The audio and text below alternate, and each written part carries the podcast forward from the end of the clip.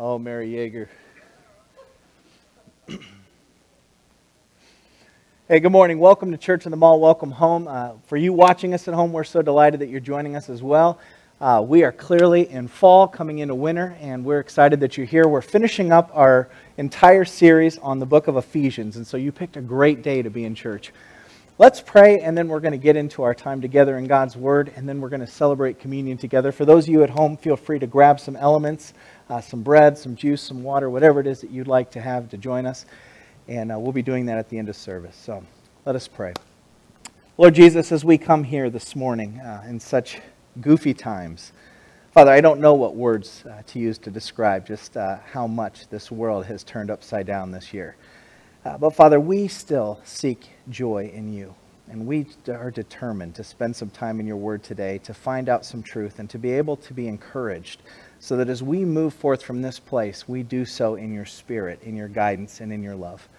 Father, come now and speak into our hearts and our minds. Allow these words to be more than just words. Allow them to go deep inside our hearts and minds, to stir up your spirit that we might be children of the living God. So, Father, we welcome you into this space, into our lives, and into this time. In Jesus' holy name, amen. Now, we've been working through this book of Ephesians, or this letter that Paul has been writing to a specific group of people that he made contact with in the book of Acts, and he's writing to them from jail. And so I cannot think of a, a worse opportunity or a worse space or a worse environment than being imprisoned. And as I think about that and relate to it, I think of just how I feel right now. I feel very imprisoned and stuck. And it's like every aspect of my life has changed because of this stupid virus. And it's been so hard for me to get in a good headspace where I can truly glorify God with my thoughts, my attitudes, my words. And so this has been a very trying week. And so if you can relate to that, know that you are in good company.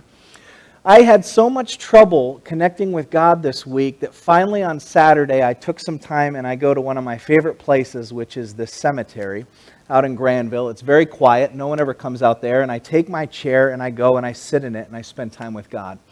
And so as I sat there in my chair and I'm praying and I'm taking in the glorious sun and it's a crisp morning and it's just the most ideal setting, I'm still feeling distant from God. And as I'm sitting there in my chair, something absolutely magical happened. The bottom ripped out of my chair. And I picked this chair up and I threw it, which is why it's bent now here. Uh, and I said words that are very inappropriate for a pastor to say. And I sat there and I went, God, what the hell is going on? I came out here to spend time with you. I'm trying to meet you. I, I, want to grow in you, but it just seems like everything is against me right now. Do you ever feel that way? Well, Paul is going to talk to the Ephesians in this particular chapter specifically about that.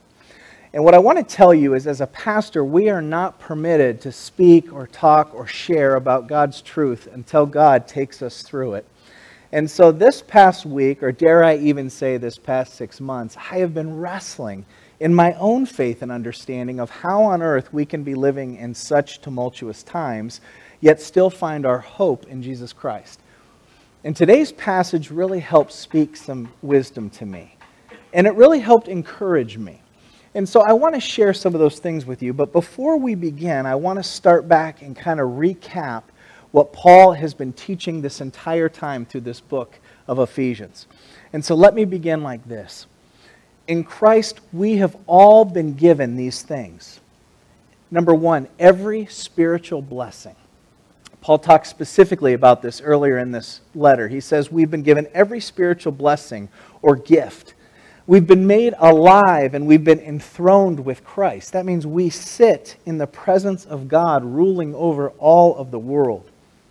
Through God's power, all has come under his subjection.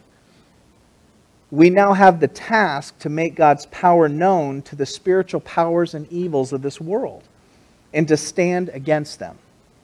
Now that we've been enthroned with Christ, this determines how we're able to live on earth, and therefore we live as though we live in the kingdom of God. And our struggle that we face here and now reflects the reality that the world is, in fact, evil at times, and that it's fighting and warring against the authority that God has established in his kingdom through Jesus Christ's death and resurrection. So when you come to a point when the bottom of your chair rips out and your life just feels like it is so tumultuous and unfair, you are in the right place to experience God's power. And so today, as we continue in our lesson in Ephesians 6, I'm going to ask you to flip open your Bibles. We're going to be in 6, beginning in verse 10 and we're going to be looking at something that I think is so profound. And it's really a mindset that helps me think about the world very differently. Now, I grew up in a house where my father taught us that the world is always against you, that you got to look out for your own. In fact, I can remember working on my first car, this 1964 Ford Falcon, and we had put the second or third water pump in. And my dad took the half inch wrench and threw it across the garage, and it hit the back door to the house. And it was a metal door, and that wrench imprinted in the door. In fact, when we sold the house, it was still there. But it's that idea of things just get so overwhelming that it's like I can't even handle it. Well, that's what my dad taught me. And so, guess what I do when I get mad? I throw things like this stupid chair. And all of a sudden, it, it gives me this false sense of power, but the reality is it hasn't changed my circumstance. And so, what Paul wants to talk about here is the same thing you and I face every moment of every day. It's that ongoing warring against these spiritual powers of evil in the world. Now, before we can go too much farther, we need to start with this idea of a biblical understanding that there is, in fact, a creature. He goes by the name of Satan or the devil or the accuser. He was a created angel. You can actually read about him in Ezekiel. And he was this angel that sat in the presence of God, made for the sole purpose to serve God. But all of a sudden, he looked at himself and he thought, you know, I'm something special. And because he had been given free will, because in order to love, we have to be given the choice to love. Otherwise, it's manipulation. So he was given free will, and he looked at himself and said, You know, I think I'm just as good as God maybe even better. And he elevated himself in his pride to try to put him on the same level of God. It didn't go very well. He was banished from the kingdom of heaven. In doing so, though, he was able to convince one third of God's angels to follow him, and those become demons. Now, they're stuck here in this earth as the princes of the air, or the powers of evil, or as Paul will talk about in this chapter, those that slither in the darkness to try to undermine and uproot everything that God has put in created order and then in authority through the subjection under his power through Jesus Christ. And so, no wonder our world seems like it's tearing itself apart. If you had the pleasure these last few weeks to watch whether it would be the presidential debate or the vice presidential debate, you might be just as frustrated as I am that we have become a country where we attack each other. If you just read the news, you'll see that everything seems to be in turmoil, whether we're talking about specific lives mattering or specific people groups having a presence. And that invokes all sorts of emotions. But what I want to tell you is we're not here to fight against the government or even people. And as Paul will tell us, it's not even flesh and blood at all. It's these prince and principalities, this devil and his angels, that are trying to stir up and rob us of the joy that is ours to be had in Jesus Christ. And so I saw a great shirt this week, and I, I wish I could have bought it, but I couldn't find it. But it says, Not today, Satan. And I thought it was such a clever saying for exactly what Paul is trying to embrace here and allow the Ephesians to embrace. So let's dive into some of this word here and, and see what's happening. So he begins in verse 10. He says, Now finally, as Paul's coming to an end of this letter, he says, Finally, brothers and sisters, be strong or draw your strength and might from God.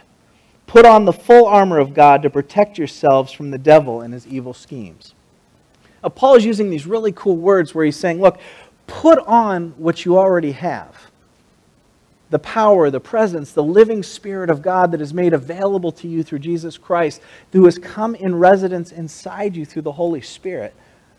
Take upon that power and authority. You've been given all spiritual blessings to accomplish anything that you might face in this world. You were made to overcome. And he says, put this on as though it's some sort of armor against the evil one. But as we put on our armor, we do it for two key reasons. One is to take a defensive stance, and two is to rebel against the evil that is present in our world around us. And so he says, we're going to stand against these devil's schemes. We're not warring against enemies of flesh and blood alone. No, this fight is against tyrants, against authorities, against supernatural powers and demonic princes that slither in the darkness of this world, and against wicked spiritual armies that lurk about in the heavenly places. Now, what I love about this is if you were to take the Bible and flip back into Daniel, I believe it's around chapter 10.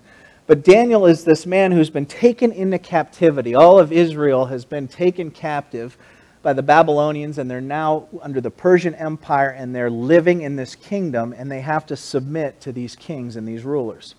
Every day, Daniel is praying to God, asking him for guidance and for wisdom and for deliverance of this oppressive power that just lurks over him, kind of like a virus that we're experiencing.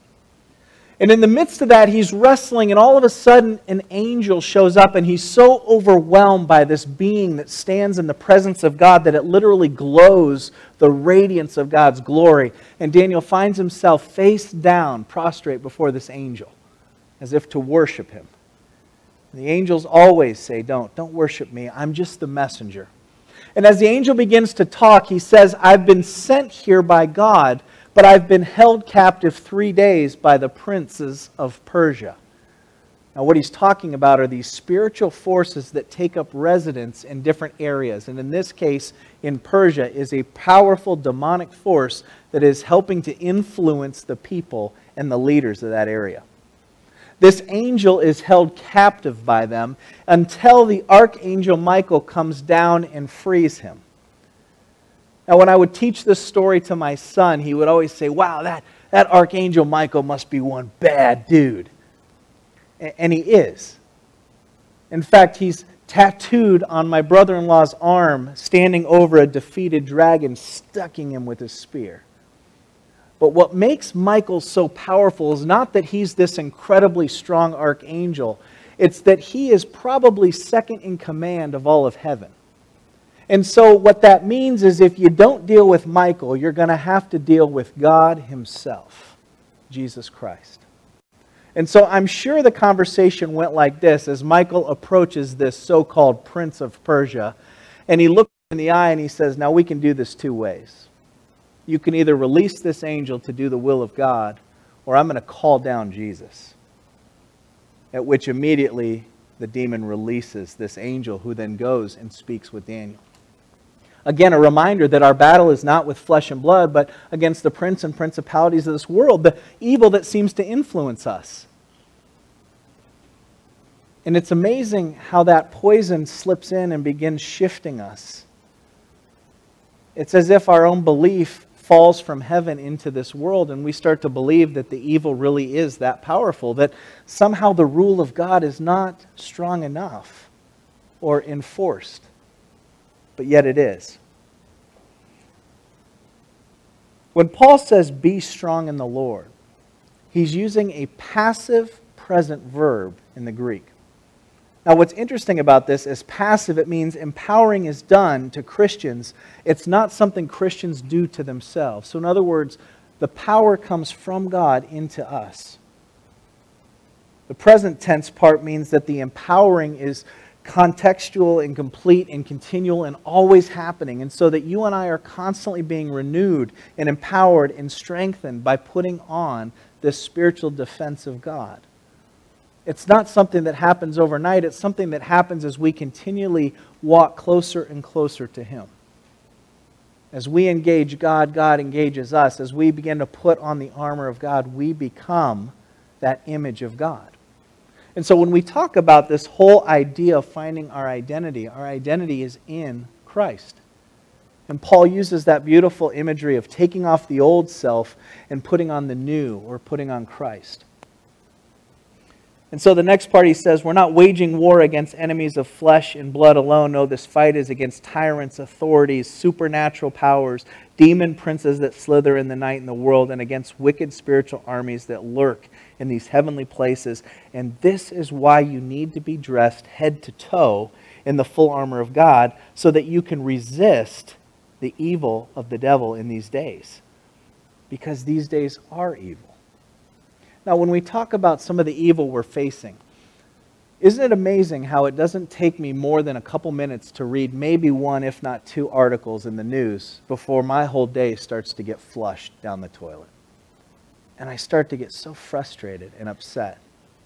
It doesn't take more than one or two conversations with people that I come in contact with to begin bitching and moaning about all the stuff that's going wrong in the world, and I quickly go there too, and I start adding to the mess. And my challenge is that when I do that, I'm actually missing out on the joy that is mine in Jesus Christ. And I'm actually taking off that new self in Christ, and I'm quickly putting on the old self. And I don't know about you, but that doesn't bring me life or joy. So as Paul continues here, he says, Listen, this is why you need to be dressed head to toe in the full armor of God. Put on Christ so that you can resist during these evil days and be fully prepared to hold your ground. Yes, stand with truth banded around your waist. He's going to go into these passages now that mimic that of Isaiah. And Isaiah is going to capture this image of what the Messiah looks like this person of God who has come to save the world, and how he embodies these specific elements. And so, as Paul is looking at that imagery from Isaiah, he's saying, Yes, just like Christ put these things on, now we're going to put these things on. So he says, Put on and stand with truth banded around your waist, righteousness as your chest plate, and feet protected in preparation to proclaim the good news of peace. When we talk about proclaiming the good news, a lot of us think, oh, I got to stand on some street corner and yell at people about Jesus. Don't do that. That's obnoxious. But what it does talk about is when we start to see the world falling apart around us and we see people crumbling without hope, we can instill hope.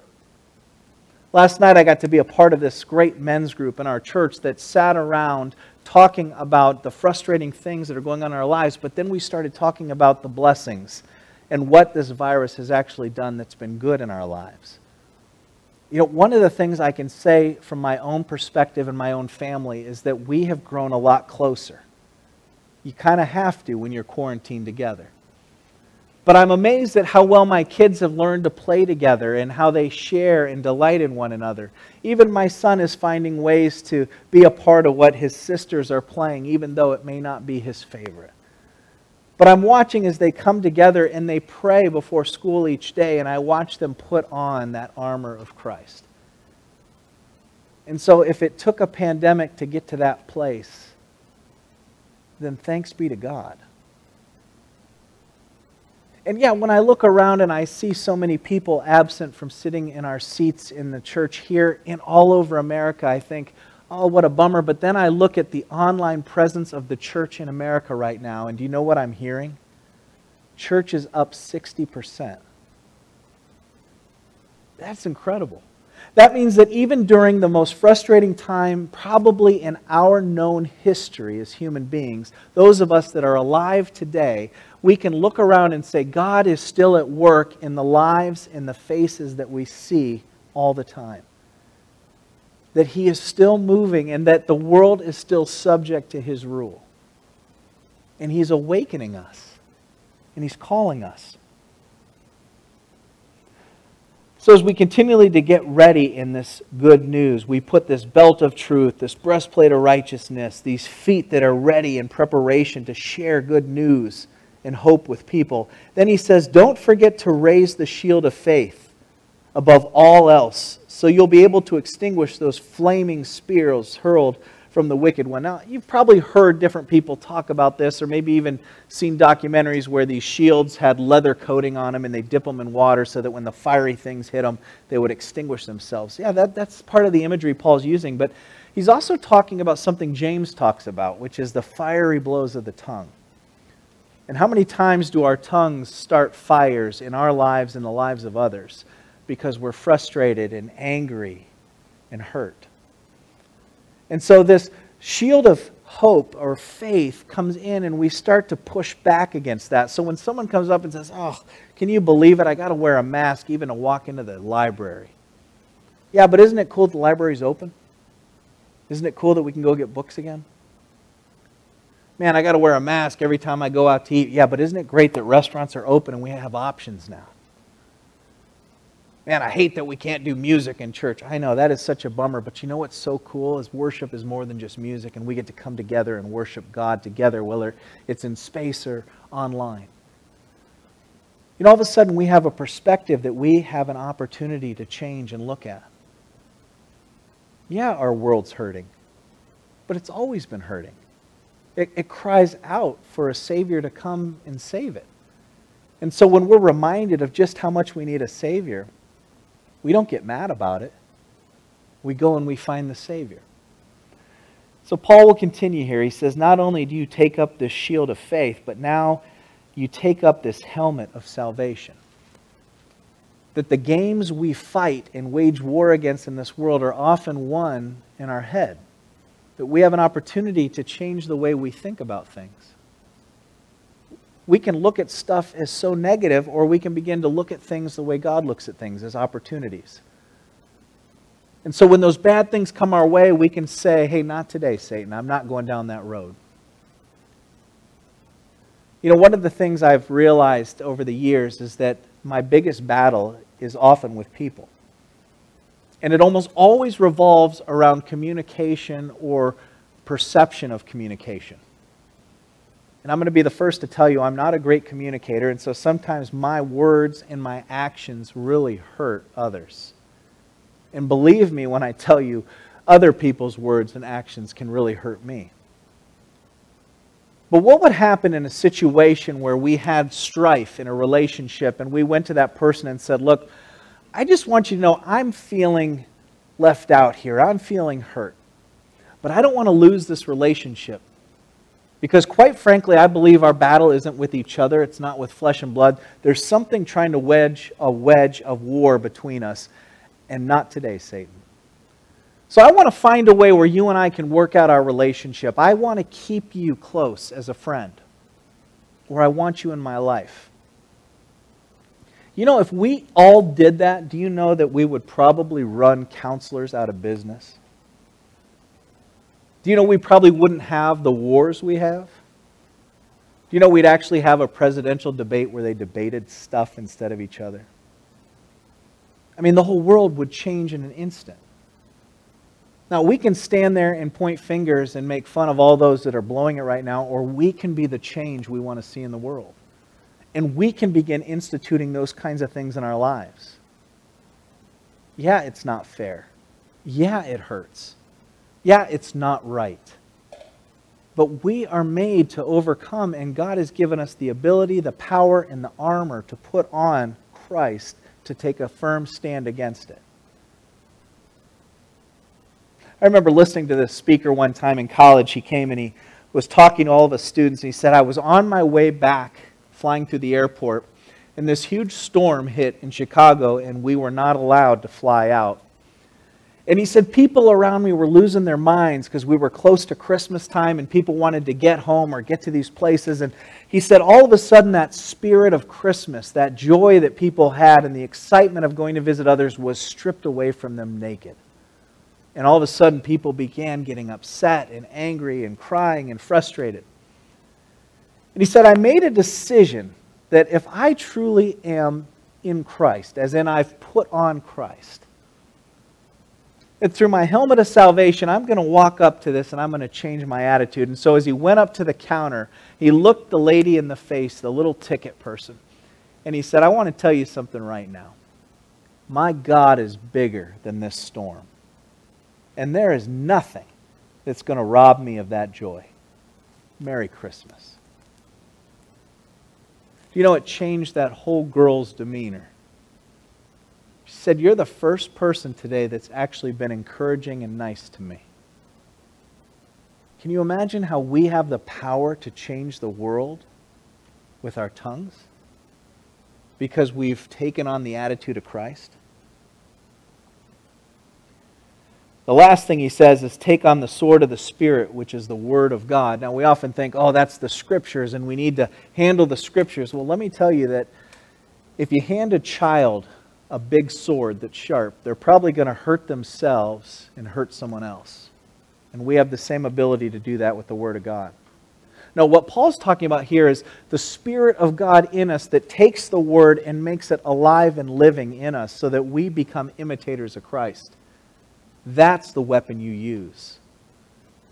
When we wage war against the evil powers of this world, we're taking a stand saying, No, I'm going to be like Christ. So when someone hurts our feelings, we seek to make the relationship right. When somebody sues us, we go to court and we don't just give them what they want, we give them the coat off our backs. That's what Jesus said. When somebody retaliates against us, we don't retaliate back. That's vengeance. That belongs to God. No, we become the peace of Christ in this world because we are, in fact, co heirs with Christ. My friends, our battle is not with flesh and blood, it's with these spiritual powers.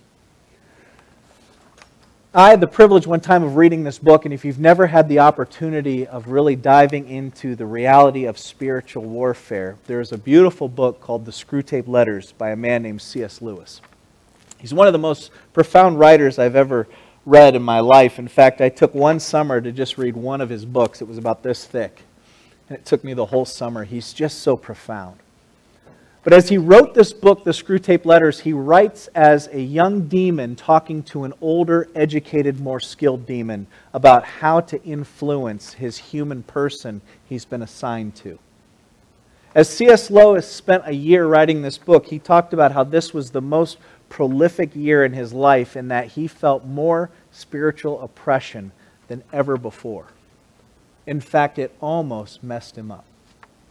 But I want to read to you just a small section out of that book. And as you hear these words, I want you to hear that this is a young demon talking to an experienced demon. So when he uses the term good guys, he's talking about the evil beings. And when he uses the term enemy, he's talking about God. Listen to these words because I, I think they're so interesting when we begin to unpack and separate ourselves from this world, looking at the battle not with each other, but with these powers. So he begins like this Dear Wormwood, I wonder, I wonder you should ask me whether it's essential to keep the patient, the human, in ignorance about your own existence. The question, at least for the present phase of the struggle, has been answered for us by the high command, Satan himself. Our policy for the moment is to conceal ourselves of course, this has not always been so. We're really faced with a cruel dilemma. When human beings disbelieve in our existence, we lose all the pleasing results of direct terrorism, and we make no magicians. Don't you love that? These demons are like, man, we really like to show ourselves off because then we, we wreak the joy of the havoc we cause in their lives. But it's better we stay hidden and make the battle look like it's about them. He continues. On the other hand, when we believe, when they believe in us, we cannot make their materialistic and skeptics, at least not yet. He then continues on. He says, I do not think you will have much difficulty in keeping your patient in the dark. The fact that devils are predominantly comical figures in the modern imagination will, in fact, help you. If any faint supposition of your existence begins to arise in his mind, simply suggest to him a picture of something in red tights and persuade him that since he cannot believe in that, it's an old textbook method of confusing them, mind you, that he therefore cannot believe in you.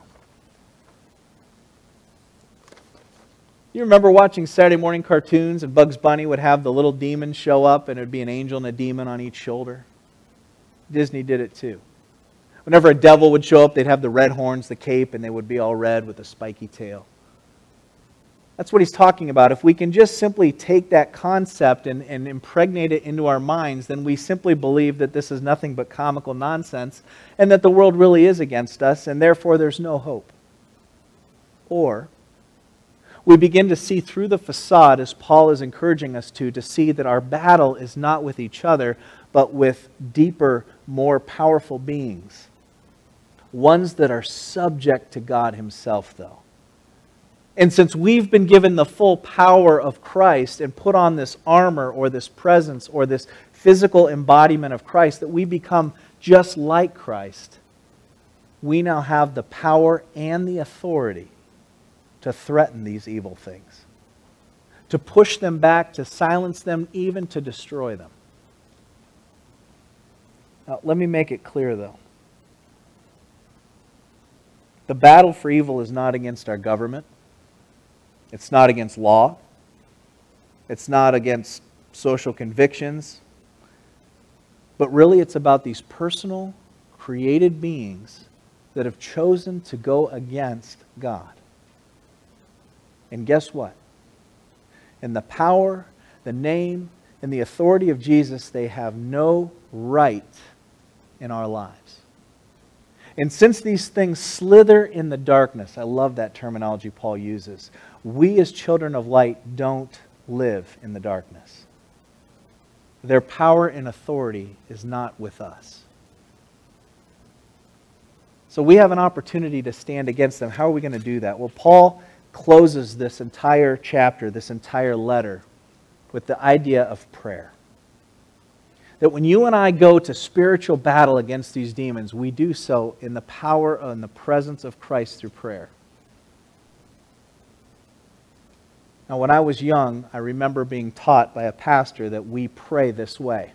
We have a triune God, Father, Son, Holy Spirit, three distinct persons, but one God. I know that just mind blowing to me, but walk with me on this. As we worship and praise and come to know this God, as we begin to speak with this God, we're always talking to the Father, the head. And we do through, through the power of the Holy Spirit that is made available to us in Jesus Christ. And so, in the name of Jesus, we go to God the Father through the power of the Holy Spirit. And because when you accepted Christ, the Spirit of God came and took up residence, He tabernacled inside of you, you have the power and authority of God to come against these evil things.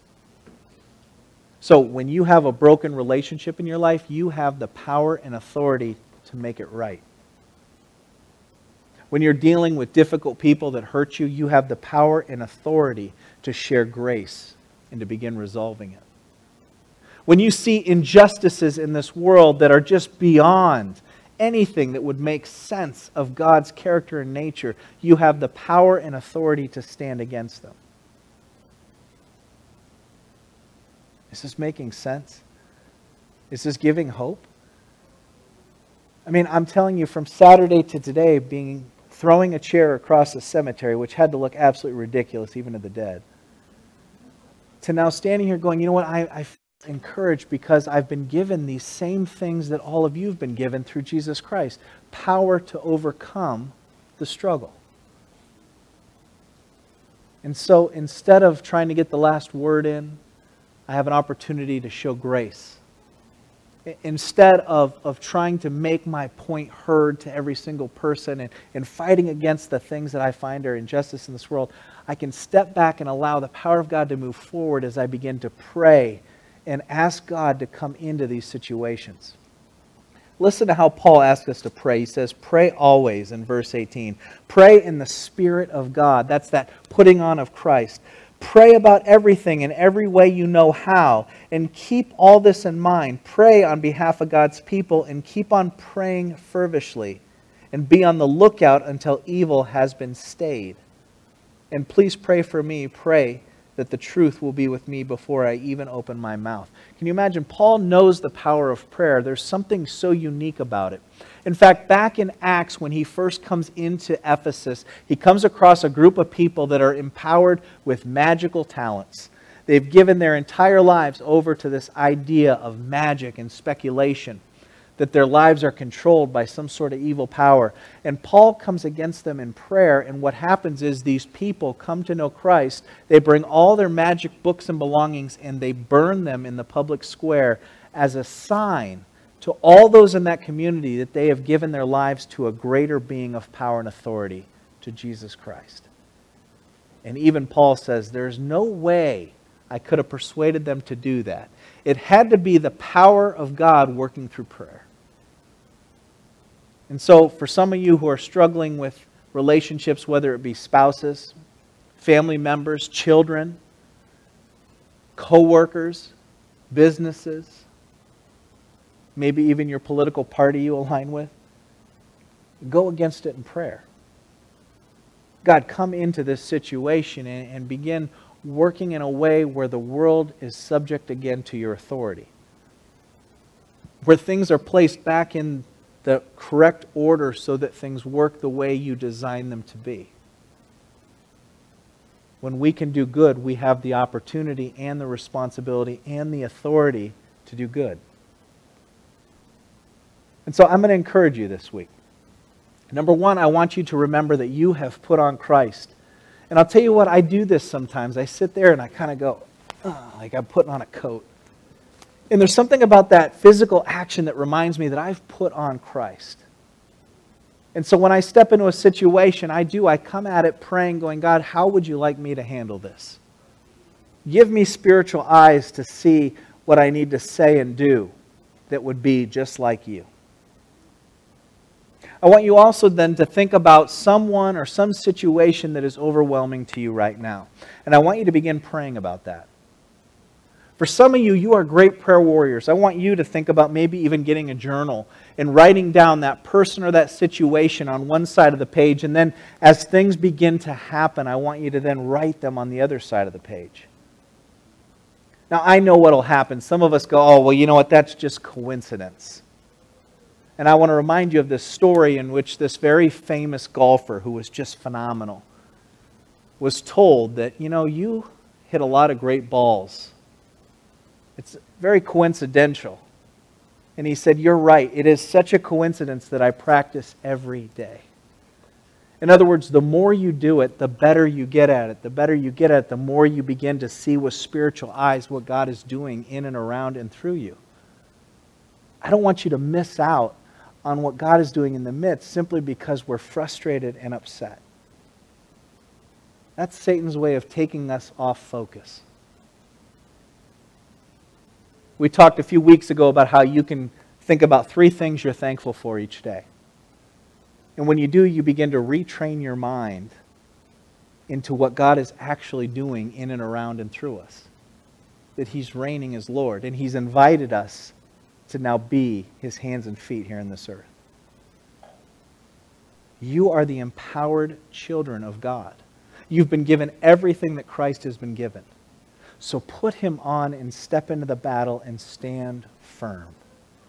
Remembering who God is, knowing who you are in Christ, and praying fervently. There is nothing we cannot overcome. I want to close with some prayer, and as we do, for those of you at home, I want you to get your elements together. We're going to share some time of communion. For those of you in the space, you've received a, a piece of bread that's in a bag. Go ahead and get that out. Um, you've also received a juice box. I know some of you are going, this is so silly to have a juice box, but it's uh, one of the safest ways we could find in which we could allow you to be a part of this. Now let's make this our prayer. Lord, as we prepare our minds and our hearts, after hearing your word, we now engage in communion. It's an opportunity for us to be reminded of the sacrifice you made. It's not simply a guilt offering on our behalf to be able to feel guilted into this. It's simply us recognizing and reminded, being reminded of how much you love us. That Christ, when you died on that cross, the entire universe had to stand watch to see that us, these human beings, are more loved than anything else in this entire world that God has poured himself out for us. Not because he had to, but because he wanted to. Would you allow the words that we've shared today to go deep into our minds and our hearts that we might truly put on Christ and be able to stand firm against the devil's schemes? Being constantly reminded that we are not battling against each other. It's not about flesh and blood, but against the principalities and evil spirits of this world that seek to destroy us. But they will fail because we are co heirs with Christ, children of the living God, empowered with the Spirit of God living within us. There is nothing we cannot face because Christ is on our side. My friends, as we go forth in prayer, we will see the power of God, and his authority reign is supreme in this world. In Jesus' name, amen. When Christ was with his disciples, he took a loaf of bread at this final meal. And just like the wheat had to be crushed and the elements had to be brought together in order to form and bake and mold this bread, so Christ was wrapped in flesh and he came to earth and was born to a woman. And as he grew up in this world, he grew up just like many of us, learning how to eat. I'm sure he had diapers that needed to be changed. He watched the world around him, but all the while he gave thanks and glory to God, and never once did he ever stumble or fall short in any of the laws or regulations that God has set forth for created humanity. And in doing so, he is allowed to give himself then as that ultimate sacrifice, so that never again would there ever be a sacrifice that could top it. And so every time we take and we eat of this bread, we're reminded that there is no other sacrifice greater than the one given by Christ. We live into that, we put that on, and we embrace it. Take your bread or whatever you have at home, go ahead and break it in half. Christ's body broken for you. Take in remembrance of him.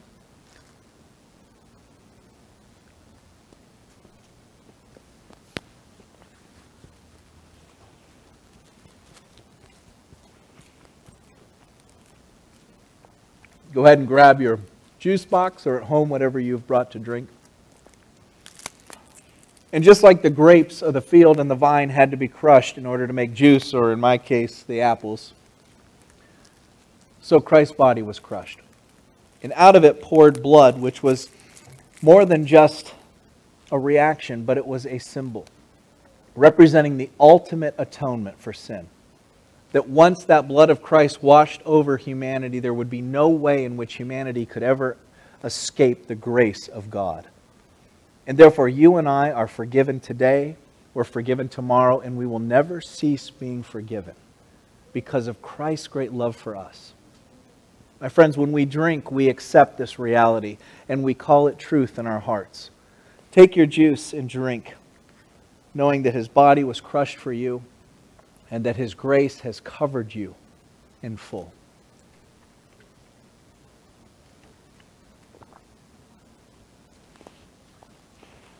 This concludes our time together. I thank you so much for joining us on Sunday morning, for being a part of what God is doing in and through our lives. For those of you that are in small groups, I appreciate the way that you are trudging forth in God's Word. Next week, we will begin studying the letter to the uh, Philippians.